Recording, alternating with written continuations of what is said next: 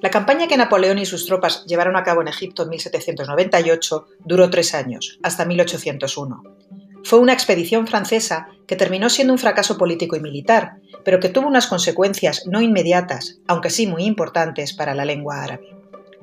Gracias a ella, los europeos empezaron a estudiar las maravillas del Egipto faraónico, pero además, que es lo que nos interesa a nosotros, empezaron a ser conscientes de la realidad sociolingüística del mundo arabófono, es decir, de las sociedades en las que el árabe es lengua de comunicación. Los hombres que acompañaron a Napoleón y que entraron en contacto gracias a sus empleos con la población egipcia, es decir, misioneros, exploradores, militares o agentes consulares, descubrieron el mundo arabófono real, y no solo a través de los libros o manuscritos, como estaban acostumbrados los pocos europeos de la época, que conocían algo de esta lengua. Descubrieron que la población hablaba una variedad del árabe diferente a la que aparecía en los textos escritos. Se trata del árabe vernáculo en la región, del árabe egipcio y comenzaron a interesarse por él. Un segundo acontecimiento importante en la historia de la lengua árabe fue la colonización francesa de Argelia, a partir de 1830. Es importante porque sirvió para revelar la gran variación lingüística existente en el mundo arabófono y las diferencias entre las variedades habladas en la región más oriental y en la del norte de África. Como vemos, fueron necesarios dos eventos históricos de importancia para que algunos lingüistas y filólogos comprendieran la necesidad de estudiar la lengua árabe en toda su complejidad. Así, estas incursiones militares fueron muy útiles para que los arabistas europeos comprendieran que las lenguas utilizadas en estos países para la comunicación eran diferentes de la variedad empleada en la escritura, único objeto de estudio hasta entonces en algunas universidades del viejo continente. Hemos de admitir, por tanto, que en sus comienzos el estudio de los dialectos o variedades habladas del árabe estuvo al servicio de las intenciones imperialistas de las grandes potencias europeas, ya que los primeros pasos dados en el conocimiento de los dialectos árabes tuvieron como objetivo la realización de manuales y de toda una actividad lexicográfica, es decir, la elaboración de glosarios y de diccionarios, para poder comunicarse con la población autóctona de los países que tenían intención de colonizar. El árabe pertenece a la familia de lenguas afroasiáticas y dentro de esta a la subfamilia de las lenguas semíticas.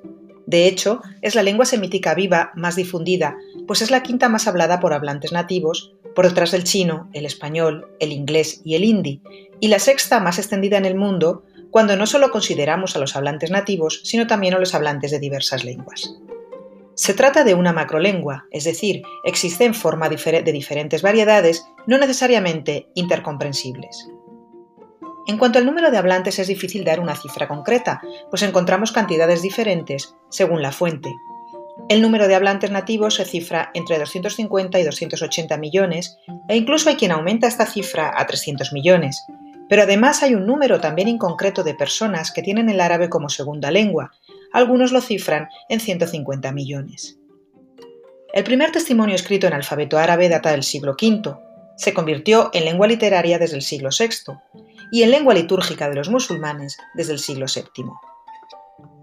En el mundo contemporáneo es la lengua oficial o cooficial de 22 países, situados en los continentes asiático y africano. Estos 22 países son Marruecos, Mauritania, Argelia, Túnez, Libia, Egipto, Sudán, Chad, Somalia, Djibouti y las Islas Comores en el continente africano, y Arabia Saudí, Omán, Yemen, Bahrein, Emiratos Árabes Unidos, Qatar, Kuwait, Jordania, Siria, Líbano e Irak en el continente asiático. Hay, o ha habido, también comunidades arabófonas en zonas de Chipre, Irán, Malí, Eritrea, Níger, Senegal, Turquía e Israel, Además, hay varios millones de arabófonos residentes en otros países de otros continentes, a donde han llevado su lengua materna y que conocemos como la lengua árabe de la diáspora. El 18 de diciembre de 1973, en la resolución 3190, la Asamblea General de las Naciones Unidas declaró el árabe como otra de las lenguas oficiales y de trabajo de la Asamblea General y de sus comisiones principales. Los idiomas oficiales son aquellos en los que se emiten los documentos oficiales de las Naciones Unidas. Así el árabe es una de las seis lenguas cooficiales de la ONU, junto al chino mandarín, el español, el francés, el inglés y el ruso.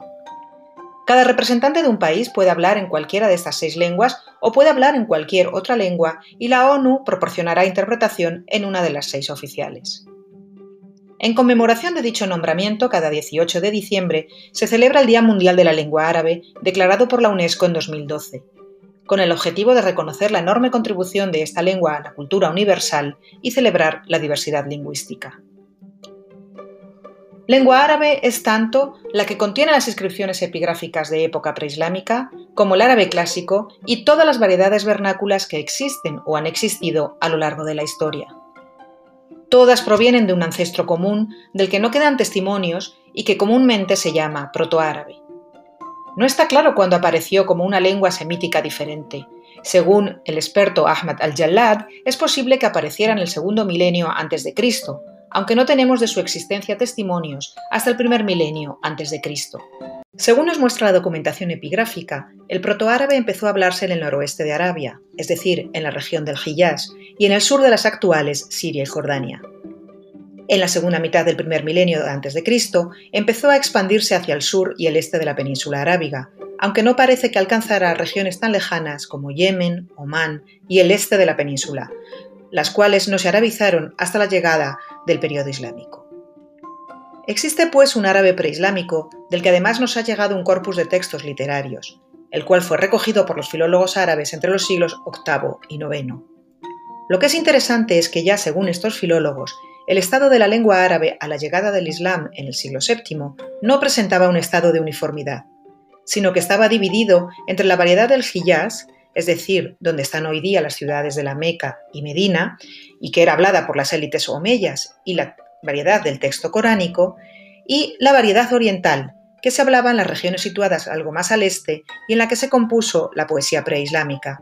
Y en tercer lugar, el árabe nabateo, hablado en el norte, en la zona de Siria y Jordania. Además, en la región del sur de la península arábiga se hablaban otras lenguas semíticas diferentes del árabe. Tras la llegada del Islam, la expansión de la lengua árabe se aceleró en gran medida. Es un hecho conocido que los ejércitos islámicos eran menos numerosos que la población indígena de los lugares donde se establecieron. Posteriormente se produjeron hacia esas zonas conquistadas para el imperio islámico diversas migraciones a gran escala de tribus árabes en dirección a Mesopotamia, a Egipto y al norte de África, llegando incluso a la península ibérica. Todas ellas tuvieron grandes consecuencias desde un punto de vista lingüístico. Con la llegada de esta población arabófona a los nuevos lugares donde tenían sus propias lenguas vernáculas, se produjeron diversos procesos de contacto de lenguas en los que, con algunas excepciones, el árabe acabó imponiéndose como lengua mayoritaria. Tenemos que señalar que aquellas regiones en las que las migraciones masivas de arabófonos no tuvieron lugar, nunca llegaron a ser arabizadas por completo, es decir, a implantarse la lengua árabe como lengua de comunicación, aunque sí por otros motivos llegaron a ser islamizadas, es decir, la población se convirtió al Islam, pero no hablaba árabe. Este es, por ejemplo, el caso de los países actuales de Irán o de Turquía, donde el árabe vernáculo nunca reemplazó a las lenguas autóctonas, el persa y el turco, como lengua de comunicación, aunque el árabe clásico sí es la lengua de la liturgia islámica. Una situación similar se produjo incluso en algunas regiones de los países arabófonos, en las que las tribus árabes nunca se llegaron a establecer masivamente y por lo tanto no arabizaron a la población. Hablamos de las regiones montañosas del norte de Irak, pobladas por musulmanes que hablan el kurdo, y de algunas regiones de Argelia y Marruecos, pobladas por musulmanes que hablan la lengua amasij. No obstante, en estos últimos casos, la creación de los estados modernos en los cuales el árabe estándar ha sido adoptado como lengua oficial y propagado a través de un sistema educativo centralizado y controlado desde el poder, y el mayor contacto entre regiones que antes estaban aisladas geográficamente, han provocado que en la actualidad un bilingüismo, ya sea pasivo o funcional, se haya extendido entre estas poblaciones musulmanas anteriormente menos arabizadas. Así las cosas, lo que nos interesa aquí es la expansión del árabe como lengua materna o de comunicación por varias regiones geográficas gracias a la llegada hasta ellas de población hablante de la lengua árabe. Dentro de este proceso migratorio de varios siglos de duración encontramos dos situaciones posibles. La primera consistió en la propagación de esta lengua por las regiones donde se iban instalando las tropas musulmanas. Tenemos que decir que el proceso de arabización no fue uniforme.